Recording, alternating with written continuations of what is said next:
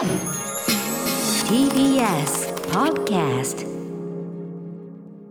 時刻は夜8時を過ぎました。1月3日火曜日 TBS ラジオキーステーションに生放送でお送りしているアフターシックスジャンクション略してアトロク。パーソナリティの私ラップグループライムスターの歌丸です。そして火曜パートナーの宇垣美里です。さてここからは聞けば世界の見え方がちょっと変わるといいなな特集コーナービヨンドザカルチャー早速ですが今夜の特集はこちら2023年も明るく照らしてまいりましょう。みんな大好きライト特集バイ多田さん。どうもまたぞろ伺います。よろしくお願します。はいいということでねあの本日はねあのこの番組6時半のコーナーにも出ていただきました。何かと先行きが見えにくい時代。そんな時に必要なのは目の前を明るく照らしてくれる存在。そうつまりライトですよね。1年の初めにいろんな見通しを明るくするためにもフラッシュライトすなわち懐中電灯の特集。これは必須と言わざるを得ないのが現状です、ここから先、えーね、最近ねフラッシュライト界の動向やおすすめのフラッシュライト、ねえーそして、えー映画やドラマの名フラッシュライトシーンなどカルチャー目線を織り交ぜつつフラッシュライトのお話を伺ってきます。今後ろに流っているのはクイーンのフラッシュ、えー、5度のねテーマ。フラッシュって言ってますからね。さあということで今夜のゲストをお呼びしましょう。6時台に引き続きこの方のご登場ライターの多田投資さんです。はいよろしくお願いします。はい多田さんありがとうございます。今日このコーナーはもうライトの方で。今日今日こっちはもう切り替えてライトです、ええ。まあでも、まあ映画もでもね、ライト、ね、ライトも。繋がってきます。あライトなきゃ映画ね、上映できませんもんね。そういうことですから。えーということで、改めて多田さんのご紹介、宇垣さんからお願いします。はい、映画やゲームに精通し雑誌やウェブサイトなどで活躍するライター。また映画ライターの寺澤ホークさん高橋大安さんと一緒に映画コッパミジンクルーとしても活動中。ロフト系列でのイベントや映画専門チャンネルムービープラスで毎月1回放送されている副音声でムービートークに出演されています。はい、そんな多田投資さん、えー、6時台の未体験ゾーンの映画たち2023、1月6日からね、えー、渋谷ヒューマントラストシネマで上映始まりますが、今年は輪をかけてどれも面白そうだったなあ。のね、あのツイッターで去年僕が紹介したやつを見て感想を書いてる人がいましたけど、はい丸とかバツとかつけてましたけど、今回丸多いんじゃないかなっていう、バ ツって。ごめんねっていう。ね、でももちろんその掘あり出し物っていうかねある程度そのムラがあるのも含みなんだけどなんか今年は間違いない感じするちょっと。ちょっとね、あのぜひ見ていただきたいっていうね、感じあのぜひちょっと聞き逃した方はね、あのポッドキャストとかタイムフリーなどで聞いていただければと思いますが、そんな多田さん、まあ主にこの番組映画とあとゲームですかねの話題で出ていただいてますけど、今回はなんとライト特集ということで、なんか多田さんにね、あの正月だからなんか特集多田さん主導なんかないですかねって言ったらやっぱライトですかねっていうね。いやそろそろね俺も新しい顔を見せていかないといけない。ライト。ライト、えー、と多田さんご自身がフラッシュライトにこう興味をお持ちになったきっかけとかあるんですか、これはまあちょっと歌丸さんと共通すると思いますけど、うん。トイガン系の専門店、ねうん。モデルガンだエアガンだっていうお店には、あの銃につけるこうライトが売ってる。ちょっと説明しますと、現代の、えー、とピストルね、あの小ピちょっと言うというのは必ずあの、必ずというかあの下にレールというのかな、い、ろんな装置がつけられる、でどんな装置の中で主にやっぱライト、であの警察とかでも何でもいいですけど、それでライトで、まあ、いろんな暗いとこ照らしたり、はいはい。あるいはその、まあ、向こうの相手のことをパッと照らすことで向こうをひるませたびっりとか。くりさせちゃう。あのいわゆる目見えなくさせたりとか、はい。まあ、そんな効果ってい。ろんな使い方があるんですけどね、フラッシュライトまあ標準装備ですよね。でそういうものを当然見るじゃないですか、うん。えーこんなのあるんだなつけてみようかななんてつけたりとか、ええ。あとこの頃当時あの LED が飛躍的に21世紀になって向上したことによって、自転車のライトもですね、はい。昔のこうなんかこのあのなんていうの？漕ぐと発電するとかじゃなくて、はいはいはい。非常にこう高輝度な、あのレベルの高いものを照らせるものが出てきたり。しかも長時間照らせますもんね、LED なのでそういうふうなもので自転車で自転車のライト、はい。あとアウトドアの時にもライトを使うっていうので、まあ、全てにおいてライトは必要不可欠なものだったんですが、うんうんうん。でここであのあれですね、えー、3.11が起こりました、はい。で僕あの実家の方も記載したんですけど、実家の方に大変だっつってこうライトを物資とともに送ったりとかしたんですけど、はい。むしろ大変なのは東京の方だったっていう,、うんうんうん。東京の方がむしろ電気がなくなっちゃってあー。こんなに暗いのかって思ったっていうところで、やっぱりこうライトの必要性に目覚めたところはでかい。確かにあの時ね。はい。えーでまあだからそういういろんな備えとしてもライトいるなという感覚もしてきたと,、ということですかね。で、えーそこからフラッシュライトもちろん必要にそ、ね、迫られてというのとなんていうかな買っちゃっていくものとあると思いますがどいわいわゆるロマンを求めるやつね。うん。うん。どのぐらいお持ちなんですか？えでもこれ僕今日の特集になりますけどあげちゃうんでああなるほど。いややっぱりそこはあのいいわライトはみんなが持たなければいけない共通な パブリックドメインとここにここにどっちにあっても意味がないっていうところがあるので、上げちゃうんですけど最終的にはあとパーツのみになったものとかですね。いろいろありますけどどういうこと？やっぱ50本ぐらいはあるんじゃないですか。かある方ですねこれはねやっぱりね。パーツのみになったやつ。それはちょっとあのいろいろ改造とかですね。そういうあーこだわりなんですけどなるほど。えー。ということでまあでもそれぞれ用途とかねいろいろあるんでしょうからね、えー。あでここでじゃあちょっと一個メールを読ませていただきたいと思います。えっ、とね、えーピカール船長さんです。歌丸さん宇垣さん多田さん明けましておめでとうございます。本年も楽しい放送どうぞよろしくお願いしますいたします。こちらこそよろしくお願いします。さて今日の特集が懐中電灯と聞き驚きました、実は私2023年をフラッシュライトを握りしめて迎えたのです。山歩きや自転車バイクと野外活動が好きで人工の明かりがない場所で過ごすことも多く決してマニアというほどではありませんが懐中電灯フラッシュライトは常に身近な存在でした。しかし長年愛用していたシュアファイヤーの初代 6P をえーというのがあるんですね、これね、えー車上荒らしに愛失って以来、あら、えー妥協と瞑想を続けてきたライト生活が、えー 去年のクリスマスに新しいライトをプレゼントされ、ようやく終止終止符が打たれたのです。何。もらったんだろう、そんなわけで新しい道具になれるためと言い訳しつつこれで、えーや闇夜にスタックした泥泥まみれのバイクを目を凝らして削り出さなくて済むぞと。年末年始はことあるごとにはるかに明るくなった新しいライトを手の中で転がしながら過ごしていた矢先のこの企画。まるで私の新生ライト元年を明るく照らしていただけるようでとても楽しみにしております。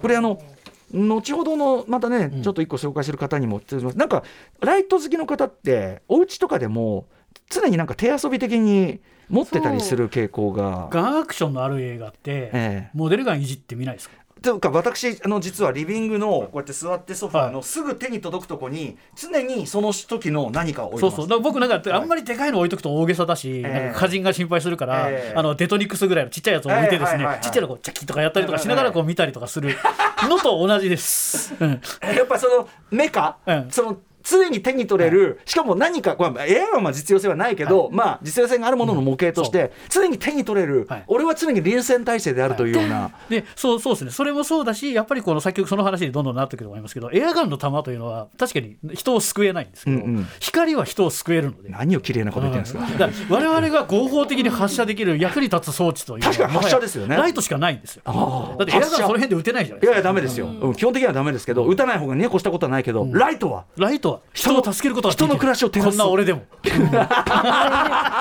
はい。きれきれい事が。なんか言ってるな。まあでも役に立つのは間違いないからね、いざとなればね。気になりますじゃあどういうことなのか、ただとさんにさらにフラッシュライトの魅力深掘りしていきたいと思います。After Six Junction.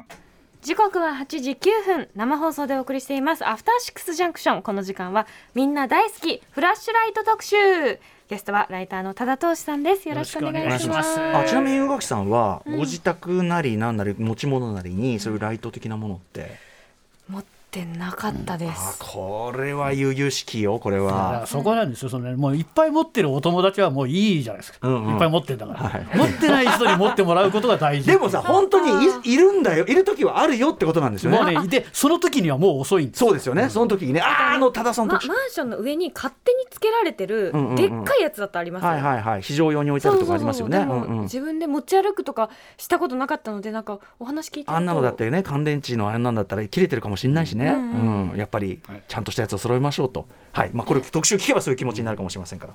では早速フラッシュライト特集。最初のトピックスいってみましょう。こちらです防災防犯用品としてのフラッシュライト。はい改めて言います、まず防災のね器具として、あ今パーラメントフラッシュライト当然のがら流れております。えっとあ今日はいろんなライトにまつわる曲 いろいろかかりますけどねえっとまあとにかく何かことが起こってから、あらライトあればなこれじゃ遅いってことですよね、よく通販とかで防災袋みたいなのあるじゃないですか、はいはい。でライトが入ってて、たまに電池を確認しましょうみたいなことをニュース番組でやったりしてますけど、ええ。そんなもん役に立つわけないじゃないですか。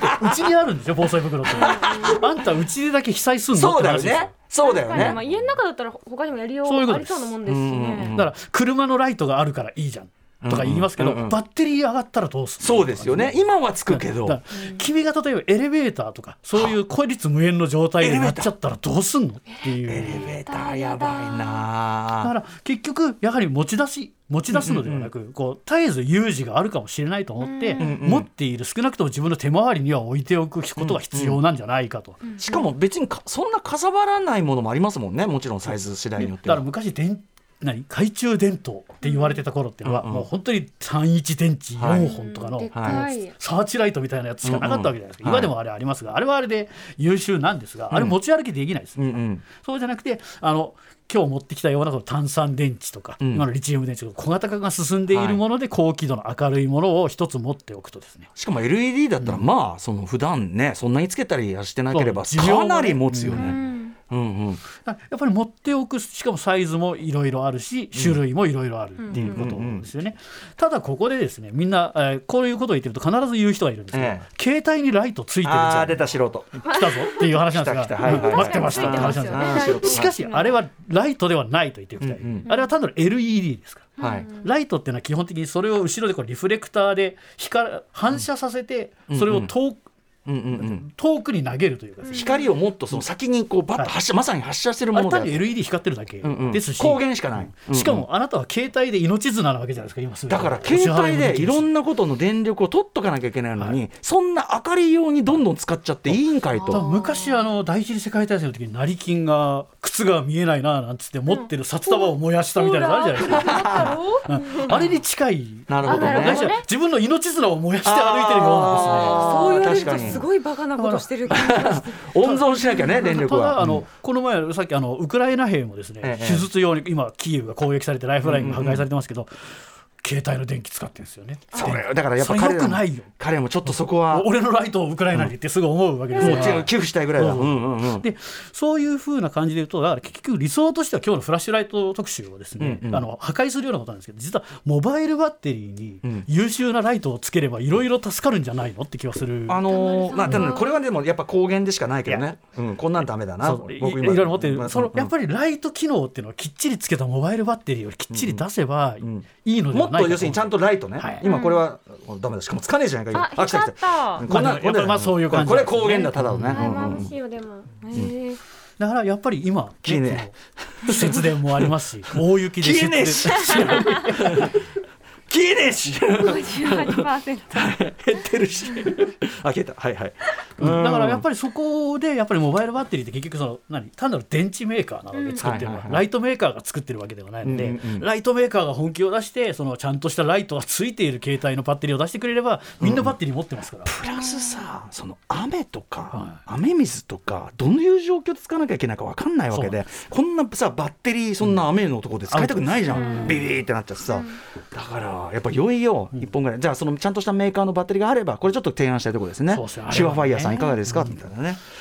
ねやっぱりそういうふうな意味でやっぱりライト。しかもでも携帯のバッテリーの場合は重くなっちゃうのでどうしても機能を付け加えると、やっぱりライトを持っていただいた方が皆さんいいんじゃないかいいん。じゃこないかと。れはあのえ男性女性、老いも若きも持った方がいいだろうということですね。まずその点あとはやっぱりそのもう一つやっぱりこうなんていうんですかね。かっけえっていうことがあるんじゃないですか。そこですね、かっけえ。かっこいい。単なるまあもちろん僕は全然あのねそういう上から行って例えばホームセンターのライトはダメとかいう気は一切ない、うんうん。それは持ちやすくて使いやすければ何持ったっていいと思うんですけど、ええやっぱりこのトイガン特集とかをね、うん。繰り返しているこのアトロクにおいてですね、まあ私です、やっぱりりこのエアガンとかそういうものを持ってる人にとっての、ん。この作り方あのライトのテクスチャーというかですね。はい。かなりこういうのはポリマー製で樹脂製でもグロックっていう拳銃に近いような現代のそういうこう、まあ重機をはじめとするそういうこうなんていうかなタクティカルな、うん。タクティカルですね。そうです。タクテタクティカル感ですタクティカルなね。タクティカルな感じしますよね。うん。でやっぱりそういうふうなこう金属加工とかそういう意味でもやっぱり重機に近いものがあると。ちょっとこの黒光りしてたりとか、まああとアウトドアグッズ特有のかね可愛さとかもあるじゃないですか、そういうなんかこうものとしてねなんか欲しくなっちゃう感じも確かにありますよね。で、まあ、さっきも言いましたけどエアガンだったら「あんた何そんなの持ってんのよ」とか。本当ですよ。ちょっと君持ち物見せてくれないかって言われるあの太田光さんだってやめたんだついに。そうそうついに辞めたらしいうなんですかうん。そうそうそう。いややっぱりほらじその銃の事件とかあったから、いやちょっとこういう遊びもよくないなって思ったって批判してるし言ってましたああんなにいつも持ってらっしゃったそうそうそう。だから俺は反省したんだよって。やっぱりねあの銃のない社会になった時にってあなんかいいこと言ってましたね。その間ね。そうそうそう。だからエアガンっていうものは基本的に日常に持ち歩くのはまあ無理。まあそうですよね。やっぱりあのシューティングフィールドとか、うん。ね、あの、いやあのサバゲーとかに行かないと使えない、ないしはもううちでお座敷で使うしかないわけですけど、ライトはきょ結構近年事情が変わってきて、うんうん。持ち歩くことができるようになってきた。やっぱりそのそれこそ311以降ね、あの備えて持ってる人がいること自体は不審ではないわけですから。そうでなければ昔はちょっとその話にも後になりますけど、うんうんうん。警察官にとって、えー懐中電灯持ってる人ってのはそれだけでもう不審者。ああ泥棒しか持ってなああなるほど。暗いところに行く人だものねっていう、うんうんうんうん。だけど、いやあの311以降は結構 OK になったっていう、うんうん。だからもうだから我々があの所持できる唯一合法な発射物っていう、発射ではありますね。光を発射してるわけだから、間違いない間違いない。というあたりでまあフラッシュライト、えーまあ持っといた方がいいよということなんですが、えっと種類として先ほどからね、なんかお話の中にも何個か出てきます。種類あるんですよね。はいはいありますね。まずその照射パターンっていうのが、あのよく映画で見るですね。ん。ま、っすぐなビームがあはいはい。遠くまで飛ぶっていうスポットなタイプ、銃銃とさこうなんかわからんけど一緒に持ってるやつですよね。はいはいはい。そうそう、それが手をえどっちかいわゆる特殊部隊とかですね、うん。えーあと、えー消防士とか、そういうピンポイントで明るくしたい人っていうのが見たい、映画映えしますね。シャーっとこうねあのスモークの中をパーッとこうさ、はいはい。一本の線がまっすぐ伸びてくる。強烈に照らすっていうのがスポットタイプで、で広範囲に照らすのがワイドタイプですると、うん。これは用途別にあると。でどっちかっていうとプロに比べてワイドタイプは一般仕様やアウトドアの方がいいという感じだったんですけど、はい。ででもじゃあ特殊例えばその先ほどからの名前でシュアファイヤーとかそういう特殊部隊系のライトを作ってたところも、ん。一般のお客さんにも売りたいじゃないですか。うんうん。というわけでだんだん最近は傾向としてワイドなものが増えてきてで前はさっき目つぶしって言いましたが要するに強烈な光を目に当てて、うん。相手をギャーって言わせてる間に制圧ないしは撃つというものだったわけですけど、むしろ今は均一に強烈な光を出すっていう点より面にだんだんトレンドが変わってきてるんですしかも出せるようにもなったってこそうですすね。とでかね。LED のやっぱり輝度のあれが。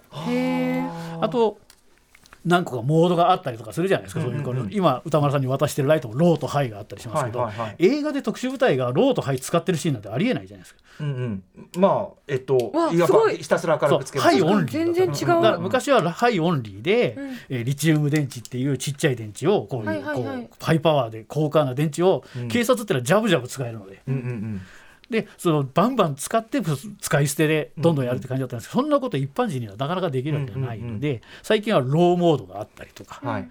ないしはあの充電池に対応したりとか。そういうやっぱりこうユーザーフレンドリーに変わってきているっていうところも、えーでもそれだけやっぱニューフラッシュライトユーザーはもう広がったってことですね、増えてるっていうか。そうですね。ね圧倒的にねやっぱりまあそれは世情が不安定になると出るっていうのは実際にある。災害もそうだし、まあ、場所によってはやっぱりそういうなんかいろんな備えうんとしてっていうことがあるかもしれないね。はい。まあ、日本は当然ね、あのー防災が必要な国ですから、そね。その意味では必要性が非常に高い。そういうので言うと先ほどからその携帯できるっていう概念っていうのはやっぱりここ21世紀になってから来た言葉で EDC っていう。EDC はい、エブリデイキャリーっていう。あー毎日持ち運べる？毎日持ち運ぶっていうものがやっぱりこうジャンルとして存在してアメリカなんかの場合はその中に例えば、えーボ万年筆やボールペンとかあとメモうんうん。あとそういうの中にライト。あと手回りのものをちょっとこう加工したりするナイフ。とかそういう手回りのものなわけですけど、うんうんうん。で日本でも EDC ができるようなこういろんなそういうようなグッズがあったりするんですけど、うんうん。ナイフは日本は持てないんですよ。やっぱ持ち歩いてるとそれはちょっと。持ち歩いまあ持ち歩いているともうあ格好の標的になってしまいますね、うん職質ね、うんだからそう考えるとやっぱりもうライトしかない。うんうんうん銃はももともと無理なんだしっていうんことを考えるとやっぱりサバイバルグッズっていう意味においてうん。ライトっていうのは、ただ先ほどから言ってますけどあのなかなかライトに対する理解が進まないので、うんうんえー名前を上手に消消しますが、はい。某ジャニーズの俳優さんが、はい。えーシークレットサービスを SP を演じるドラマがあって、え女優をガードするシーンに、ええ階段が暗いのでさあここをって言って、うん。あライトで照らしてエスコートっていうシーンで、うんうんどんなライトが出てくるんだって思って見てたら iPhone ピッてやってひ明かりつけててですね、うんうん。あーってなったんです。これはつまりそのプロの行為としては SP が iPhone のライトはないでしょうう。奮発もの絶対持ってらっしゃるでしょうしね、やっぱりちょっとこの辺はまだまだち理解がまだ及んでない。それはなんか素人目にもダメだわって思いますねそれはね。映像しあの映画のシーンとしてもそうそうそうそうそうかっこ悪いもんね、なんかホストが案内してんじゃないんだからみたいな。ズコーンってなったシーンがありましたが、やっぱりなかなかねそのだからフラッシュライトっていうものがそうで昔からあるものが懐中電灯。まあこう区分はいろいろあるからあれですけど、だからフラッシュライトを懐中電灯本来の懐中その、懐に入れるというか、うんうん。自分の手元に置く電灯としてですね、うん確ちょっと考え直していた確だいた方が。かに海中なんだもんな、うん。なるほどね。あとまあこれを聞いてる方ね日本のこう映像の作り手の方本当にそのあのカロンズべからず、ね懐中電灯シーンリアリティのライトシーン部分はい、えーで、えーあと防犯グッズというのかな、その、さっきの身を守る系その目をこう、はい。目くらましとか。そこですよ。あの基本的になんかあれじゃないですか。催涙スプレーとか、はい。いろいろあります。と相手を傷つけることによって自分の身を守るグッズっていうのいろいろありますけど、いつも思うんですけど奪われたらどうするの？それ本当そそうですよね。ね。絶対使われるでしょこれ。う、本当にね。しかも相手にちょっとかかった状態で奪われたりしたら、おおそうなんだじゃあ逆にってことになるじゃないですか、うんうんうんうん。ライトは基本的に光源としてですね、うんうん。やっぱりああ暗いところでこそこそやっている人間を明るく照らすだけでですね、だいぶあの家の前とかの自動ライトだけでもあってなるそういうわけでことですそういうことです。要するにパッと照らされるだけで人間はひるむっていうのがありますよね。あと音もありますけど、うんうんアウトドア用のサバイバルホイッスルとさすがにちょっと持ち歩くわけにはいかないというかで。すね、うんうん。あのなのでやっぱりライトはでかい、いいんじゃないかと思います。はい、これ実際多田さんが活用された実体験があるそうで、あのこれはあの沖縄での話なんですけど、ええ沖縄行った時に行った途端に台風に襲われてですね、うんうんうん。えー自分の泊まってるホテルが、えー電気的に遮断されたんです停電になっちゃった、うんうんで結構離島じゃないですけどだいぶ離れてるところだったので、うん復旧に時間がかかったんで、うんうん。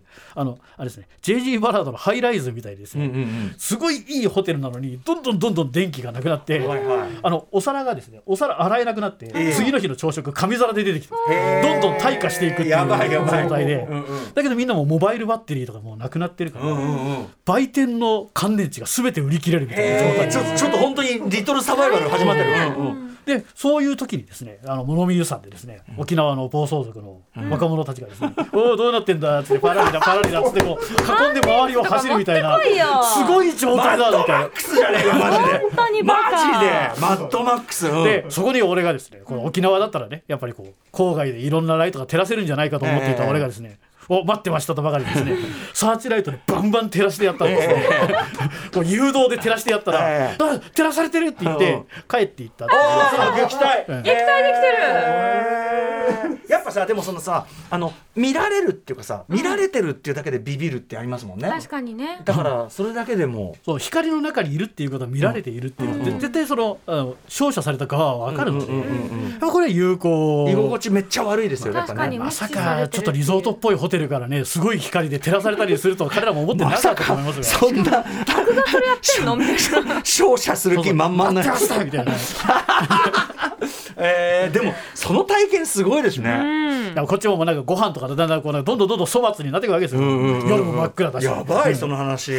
なんか。でやっぱりその時にそのまあ暴走族の話もそうですけど、うん。結局その中でその例えばやっぱりインバウンドの中国の人とかが来てるわけですけど、うんやっぱり勝手がわからないからみんな iPhone の明かりとかつけて、それでモバイルバッテリーとか買ってないから、炭酸電池で買える安いモバイル充電とかあるじゃないですか、あれで炭酸でやってってなると、あやっぱりこれライト持ってないとダメだねっていう,、そしてそれはいつでも来るっていう話ですね。うんだからそのエピソードで言うとあの前ここでもお世話になった、あのザ・ルームっていう、あの野外上映のはい、お知らせをここにしていただきました。あのラルームってあのあっちのあの誘拐された子の話じゃなくて。あのもっとカルト映画で有名な、あのジェームズ・フランコがそれを作るね、あの話をまた映画にしたやつですよね。デザスターアーティストの元になった、はい。それを、えー川越の、えーオフロードバイク場でみんなで上映するというところに僕と、えー高橋良樹さんと寺澤ホークさん、はい。うん。行ったんですけどオフロードバイク場に夜行くわけじゃないですか。ん。であのスクリーンは高校と照らされてますけど、ん。じゃあちょっとここでお待ちくださいなんて言ってちょっとうろうろするじゃないですか、ええ。もうはっきり言ってオフロードバイク場ですからそこは穴があり、うわ崖があり危ない。怖い怖い怖い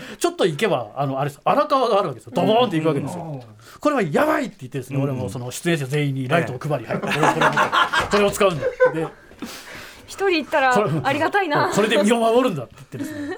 でもこれ重宝されたでしょ？そうだからやっぱり何でどう来るかわからない。これはもうやっぱりこっちはそのリゾートとか、例えばイベントっていうことでしたけど、多分日常で意外なところでなるっていうのは、はい。結構絶対来ると思うんですよ、ね、今我々のこの暮らしの中でもやっぱりあの電気があるから、あれなだけで真っ暗になったら例えばもうこの第6スタジオだって外の明かりなんか全然入ってこないからここ、はい。これ真っ暗になったらなかなか手の打ちようがないですよ、本当に。うんそれに去年すごく停電のニュース読みました多かったですねから確かにね。やっぱりちょっと身近だなと思いますね。今我々は今大丈夫ですよ。これだけありますからね。確かにめっちゃ持っとる。てか多田さん来てれば大丈夫だ、うん。配ってくれるから。まき散らしてこれで身を守るんだ はいということでね。ああでも面白い、はい。なんだ注意点っつうのがあって。注意点、うん。あのまあライトはもともとは泥棒の道具だったっていうことを、うん。と警察に見なされていたってことで、うん。今ではあれですけど問題点があるんですよ、うん。そのタクティカルライトっていうのはつまりそのセルフディフェンスとかそういうのに使われるわけですが、えーうん。先端がですね、うん。こうライトのこのガガラス部分を守るためにちょっととんがってるんですよ。はいはい。ちょっとデコボコしてますね、で、はい。これは、えー警察は取り締まり対象です。こんだけで？はいえ？マジで？これあの爪くらいですけど。メーカー名は言いませんがこれは実際にこれであの捕まった人いますね、えー。まあ、もちろん態度がありますあるんでしょうよ態度がね、うんうん。あるんでしょうけど。ま気をつけてねって言われるかもこのしれない。程度のギザギザは他のものにもあると思うけどあだからなやっぱりそういうその樹脂製のものととかの方が良かったりしますしあ柔らかい方が。僕なんかもともとギザギザのものをこういう別のツルツルのものにカスタマイズしたりとかかで、えーなんでかというとですねあの警察官はですねあのライトに異様に詳しいです。あっていうのはご自身たちが使ってるから。使ってるからっていうのもあります。し、うんうん。取り締まることもあるので、うん当然詳しいわけですけど、僕もまあまああれですよ、まあ、見た目的に職質されるわけですよ。まあでも確かにただ職質されるだけじゃ尺じゃないですか。ええというええ。わけで警察官に逆取材することがたまにあるんですけど、うんうんで俺なんかいいライト使ってない？とか言って聞くとですね、うんうんあの警察のなんかあれじゃないの？桜の大門のライトとかないの？っていうふうなことを聞いたら、ああ自前なんですよ。えー、それは逆に問題じゃない？なんか自前らしいんですよ。えー、マジで？俺桜の大門のライトが絶対あると思ったの。うんうんうんうん。でいやそうじゃなくて支給品じゃないんだ。ライトについては結構支給品ではなくそういうのを使ってるっていう。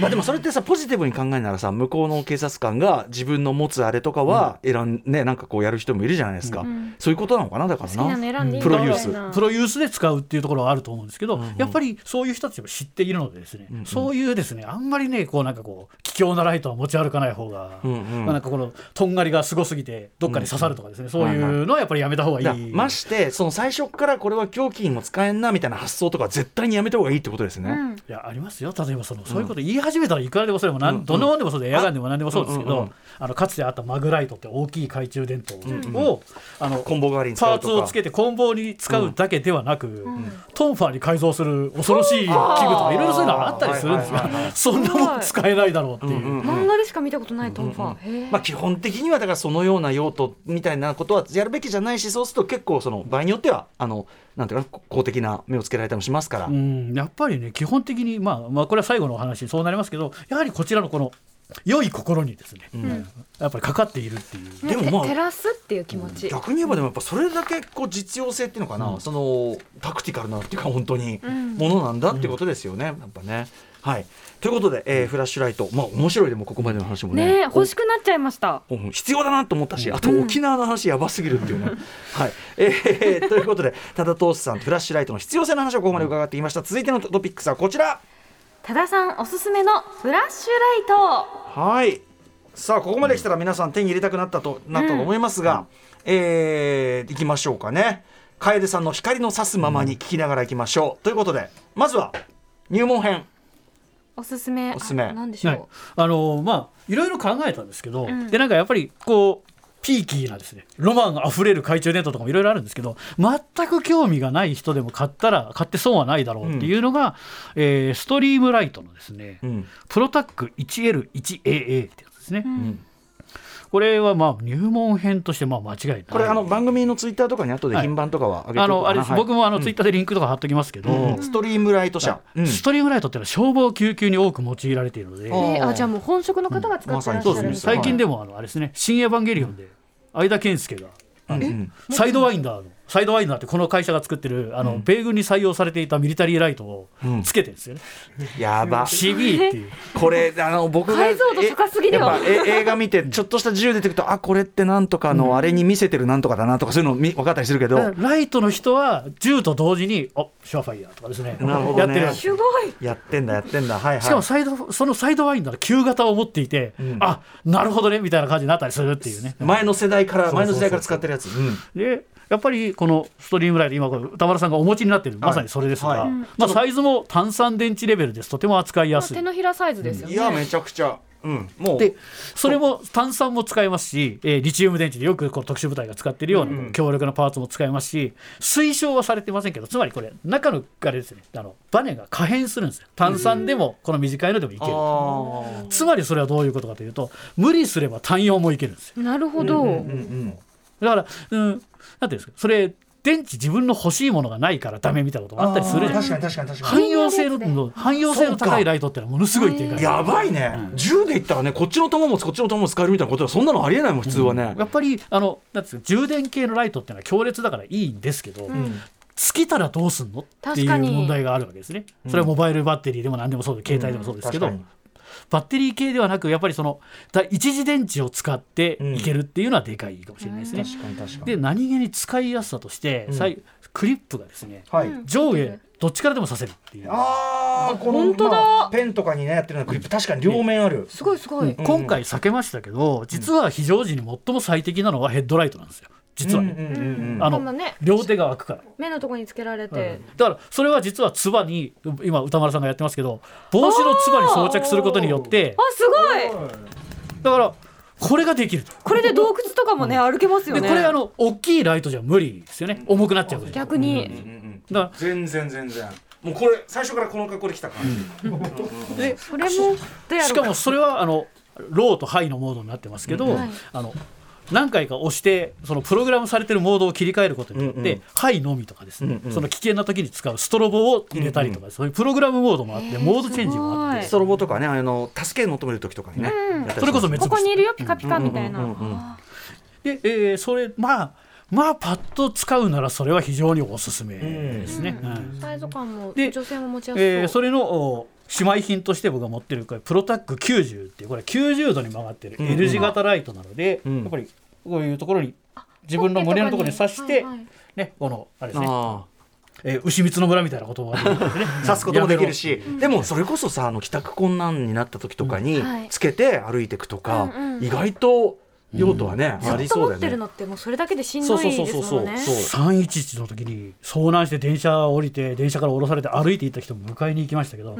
やっぱり足元は線路の、ね上を歩いてガラガラ土あの石の上を歩いたり、ガラスが破片が散り散ってたりとか、やっぱりライト持ってないと特に都会はまずいだろうっていう。通常の線路もそうだし地下鉄のとこ歩いたりだってあるかもしれないし、うん。ね。本当に。はいはい。だからやっぱりそういう意味ではこう非常にこの電池のを選ばないというかですね、汎用性が高いっていう意味では非常にいいね。ー確かに。なるほどな、はい、ということで、えーストリームライトのプロタック 1L1AA まずごしゅご紹介いただきました、はい。続いてのおすすめフラッシュライト何いきましょうか、まあカスタムするならですねカスタム。えーシェアファイヤーの G2X シリーズっていう、うん。先ほどの、えーピカール船長さんも言ってましたが、シェアファイヤーっていうところが作っていた 6P シリーズっていうこう、うん。タクティカルライトの基本規格というかですね、うんサイズで作られているモデルなんですけど、うんしかも金属モデルじゃなく、えー先ほど先ほどから言ってる樹脂でできてるうん。っていうモデルなんですけど、ただ昔からあるので、うん。オプションパーツがめちゃくちゃある、サイズも同じだから汎用性が効く。うんうん。で、えーあのそういうふうにあの警察官が使うそのハイのみのモードもあれば、うんうん。えーこうなんかローハイっていう、うん。一般が使えるモードもあると、うんうん。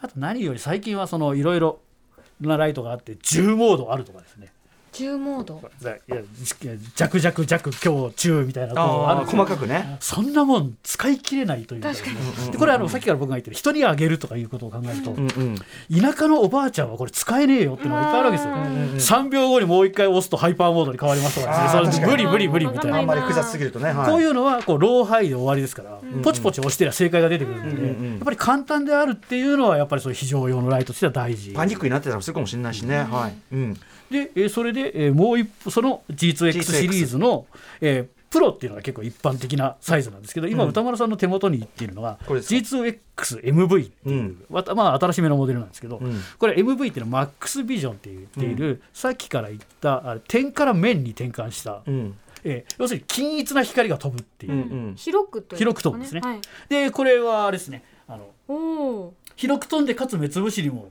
目つぶしとかなり来てます。ね。ねこれちょっとそちらに向けるのはばかられるほど、うん。ちょっと、均一なんですよね。これなんかはやっぱ僕が持ってる G2X の方はやっぱり点なんですよね、あー。点なんだけどより広くフラットに強い光っていう、うんうんうんだから一般使いとしては絶対そっちの方が使いやすい。G2XMV ね、でこれは、えー新幹線って最近いろいろ放火があったり、ね。うん。えー殺傷事件があったりいろいろ物騒ですが、うん。新幹線の乗務員はそれ持ってるはずへえじゃあ本当にプロユースだしあとこれ僕今おあの持たせていただいてるのがこうなんていうんですかねフィンガーフックというのかな、これがあってこれがめちゃいいですね。それはそれはそのあれですね。ちょっとオプションパーツの話になっちゃうんですけどライト入門でオプションパーツの話すんのかよって話ですが、うんうんうんそれはあのあれですね。そのこの先ほどから言ってる 6P 規格そのシュアファイアと同じようなサイズのライトに適用している、んえーあれですねスイッチバックってサイリムっていう会社から出ているスイッチバックっていうモデルで、えーペンクリップみたいなのがついているんですが、反対側にこう指掛け銃のトリガーガードみたいなものがついてるんですね、うん。だからトリガーガード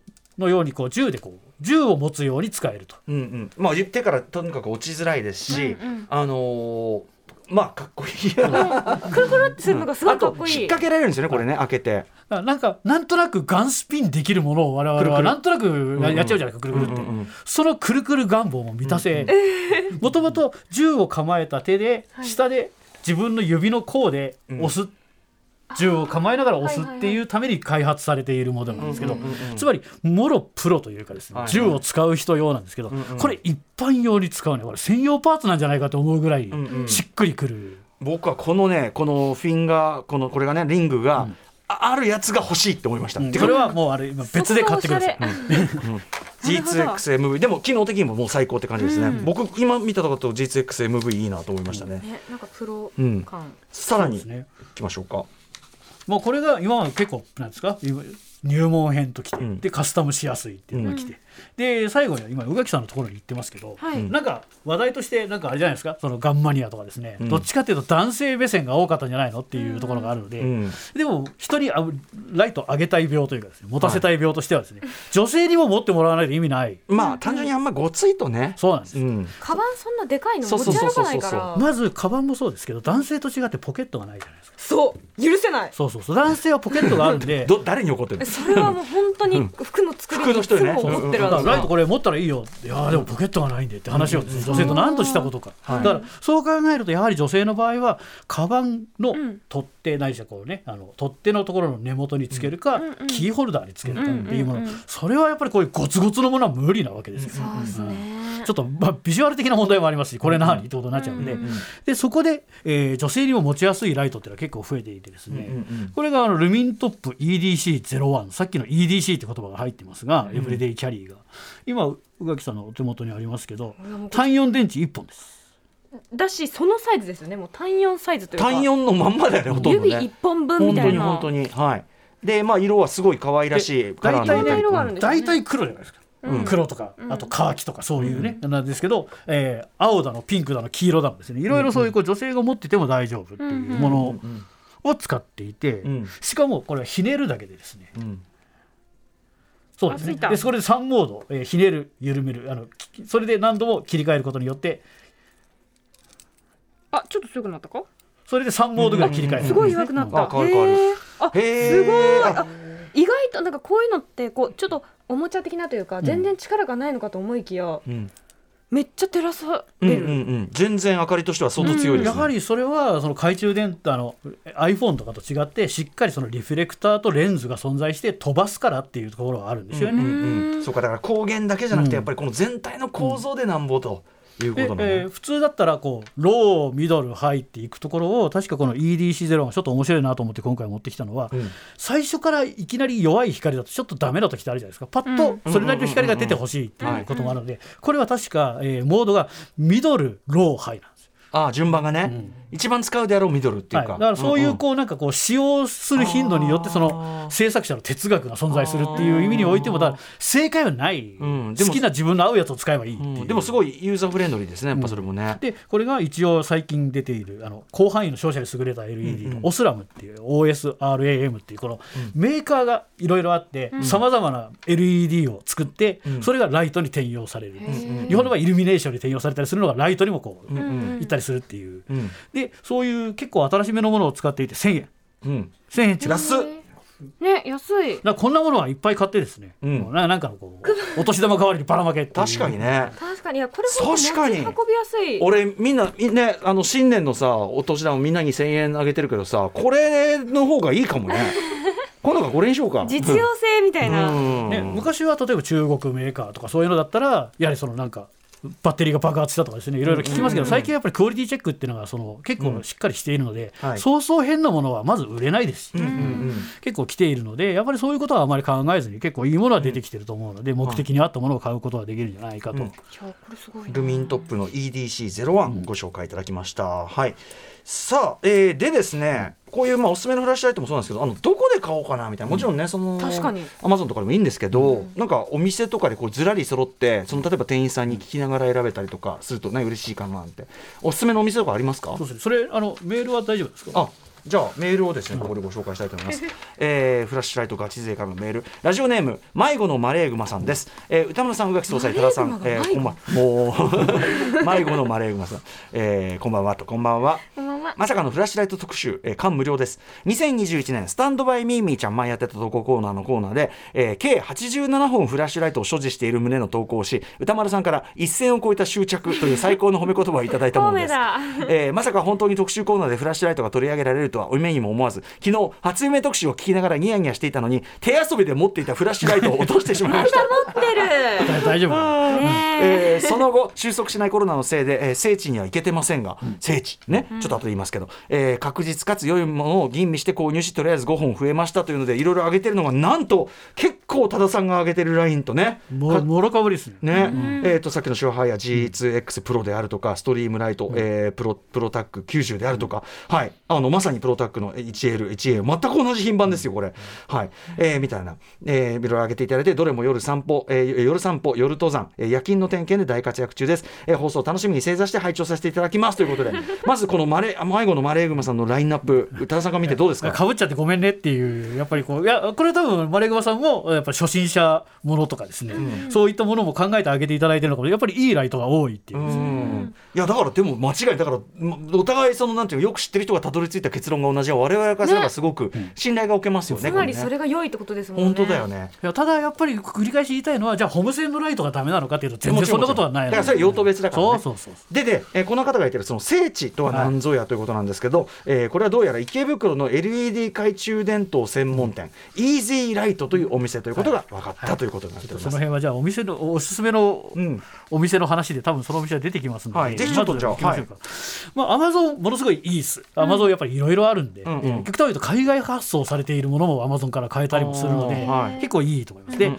そうではなくより細かいこういう再性能があるとかプレイレッパの実機を使ってみたレビューとかが見たかったりするならば、あかりセンターカタカナであかりセンター。あかりセンター。あの要はプロ用照明器具ライブとかそういうので使うものの照明器具を売ってたり、うん。フラッシュライトを売ってたりするんですけど、うんうんうん。ここの人がですねあの中の人が非常に詳しい方なので、うんうんレビューも作ってたり、はいはい。耐久レポとかもしてたりとかしますし、あとはあれですねあのアトロクではトイガンでおなじみ、マック酒井さんの YouTube に、はい。あかりセンターの店長さん来て、あおすすめフラッシュライトやったりとかしてるやっぱりセットですね、トイガン趣味とね。親和性が。が高いっていうところですね。はいはい。あかりセンター、まずはね。はいこれネット通販ね。これネット。ト通販ですね、うんこれでで、えー実店舗の方なんですけど、ここでその聖地の話になるんですけど、うん元あの歌丸さんはご存知だと思うんですけど、アメ横にあった、まあ、今もあれですがあのモデルガンを扱うマルゴーっていう店がありましたが、マルゴーっていうのは P1 っていうですね、うんあのフラッシュライト専門店があったんですよ。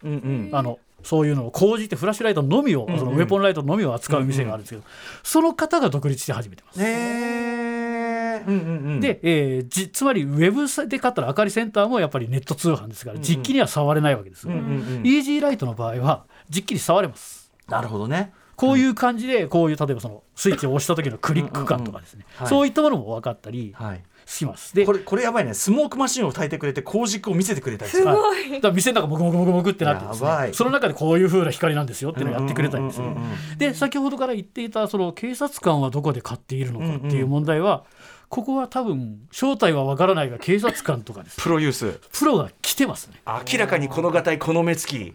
その筋の人であろう、うん。これはちょっと違うな使い方があってカスタムの仕方もちょっと違うんじゃないこれっていう人もいるし、ああとまああまり細かくは言いませんがその懐中電灯を使った護身術とかですね、そういったものの専門家の方も来てたりさまざま来てそれどころかですね、えー日本のライトセーバーを自作してるマニアっていうのがいるんです。ライトセーバースターウォーズのねはいあれを。うん。個々人で調べていただければ分かるんですけど、ええやっぱやっぱりこうぶっ飛ぶライトがですね。ライトセーバーの中にないとうんうん。作れないわけですよね、確かにね。ちゃんとちゃんと光があれしないといけない。彼らも光源を求めてやってくる。ん語ですよ源を求めてやってくる。まさに聖地なんですが、うん。えーまあだからといって殺到されるとちょっと困るのはですね、うんうこの店リアルにお一人でやられてるんで、うんうん。はいまあ、あの電話で確確認するなりですねあとうんうんツイッターもやられてますので、そういうものを見ていただいて、うんうんだから接客もですねあのあお一人ずつですから、うんうんまあ、そうただし、えー触れるしいろんな知識が聞けるっていう。へーじゃあちょっと一歩踏み込みなんていうのかな踏み込んで知りたい人はって感じかな。いや、ねお面白いですよ。あの、あの、なんですか。世界で最も強い、えー、エルゼッタっていうですね、これなんかもそうですけど、これはもうあの。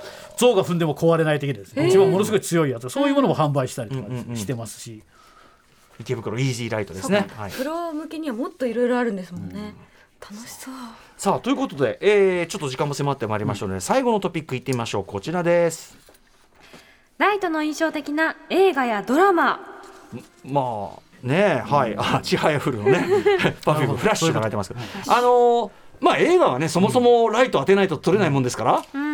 本来はね、言うてもですけど、まあ、なんかこうなってくると、アトロクの映画特集的な感じになってくるので、はい。うまくこうそれを外しながら言ってきますが、うんうん。やっぱり X ファイルとか、ほうほう。暗闇の秘密を探る系、あと羊たちの沈黙とかもそうですけど、あのしてた？あのーあいつのへねあのー部屋っていうかさ、持ち物を探すとことかね、うんうん。だからやっぱりそういうしそういう映画のホラー風味やサイコスリラーの映画っていうものを見た方がうん。いい、まあそういうものを見れば数打ち当たるというかもちろんね、そういう感じになるんですけどただ今見たよあの歌丸さんとか実際に照射していただいたら分かったと思いますけど、はい。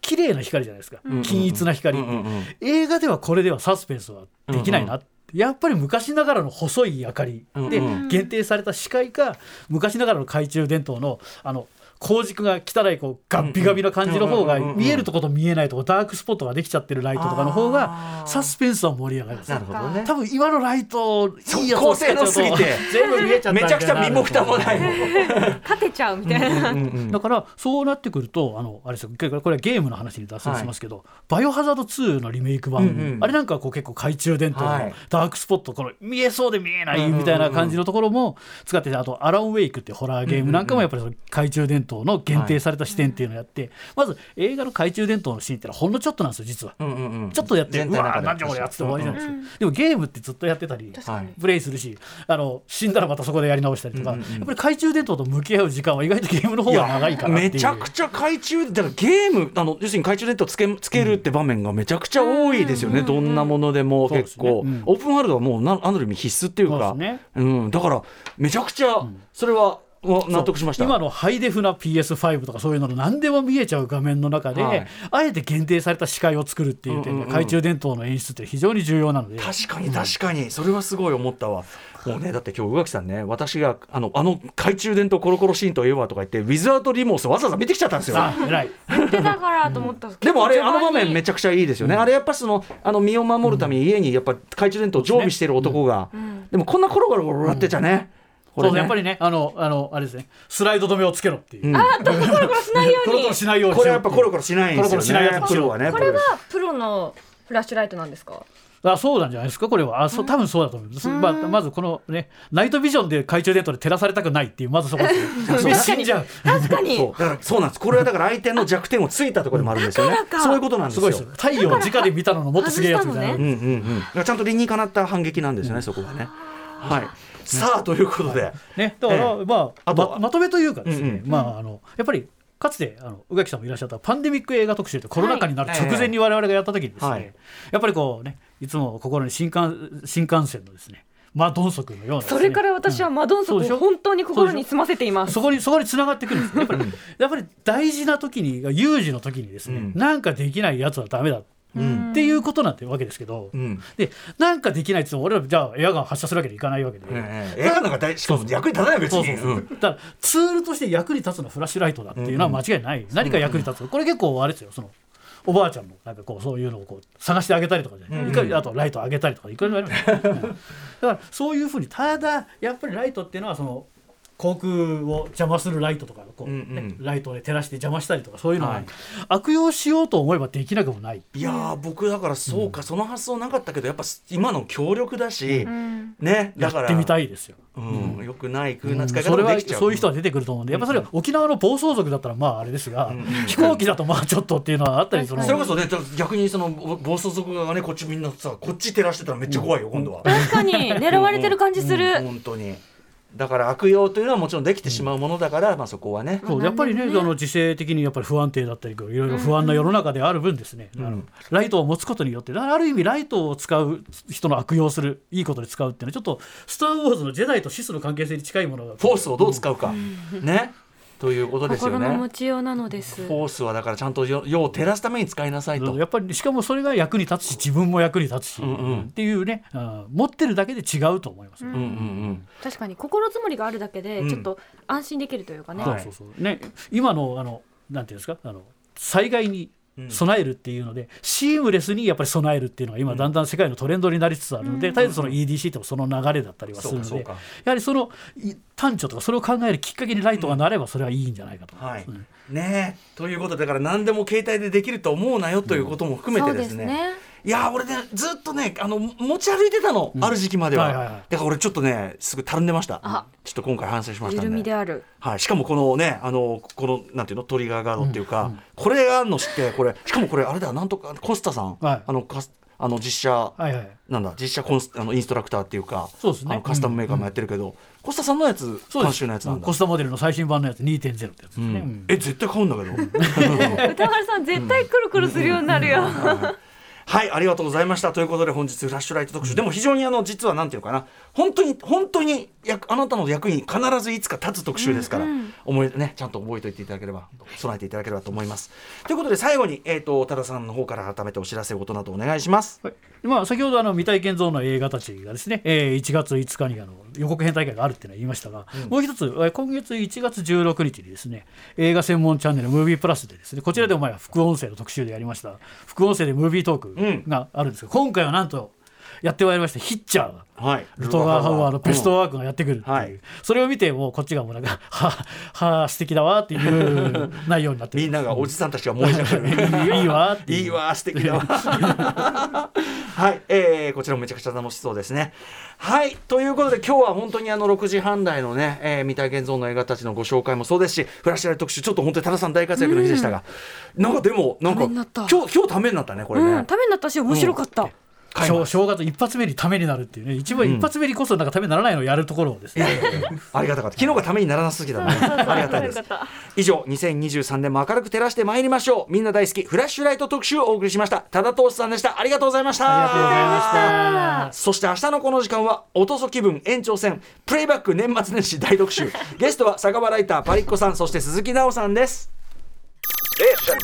After Six Junction.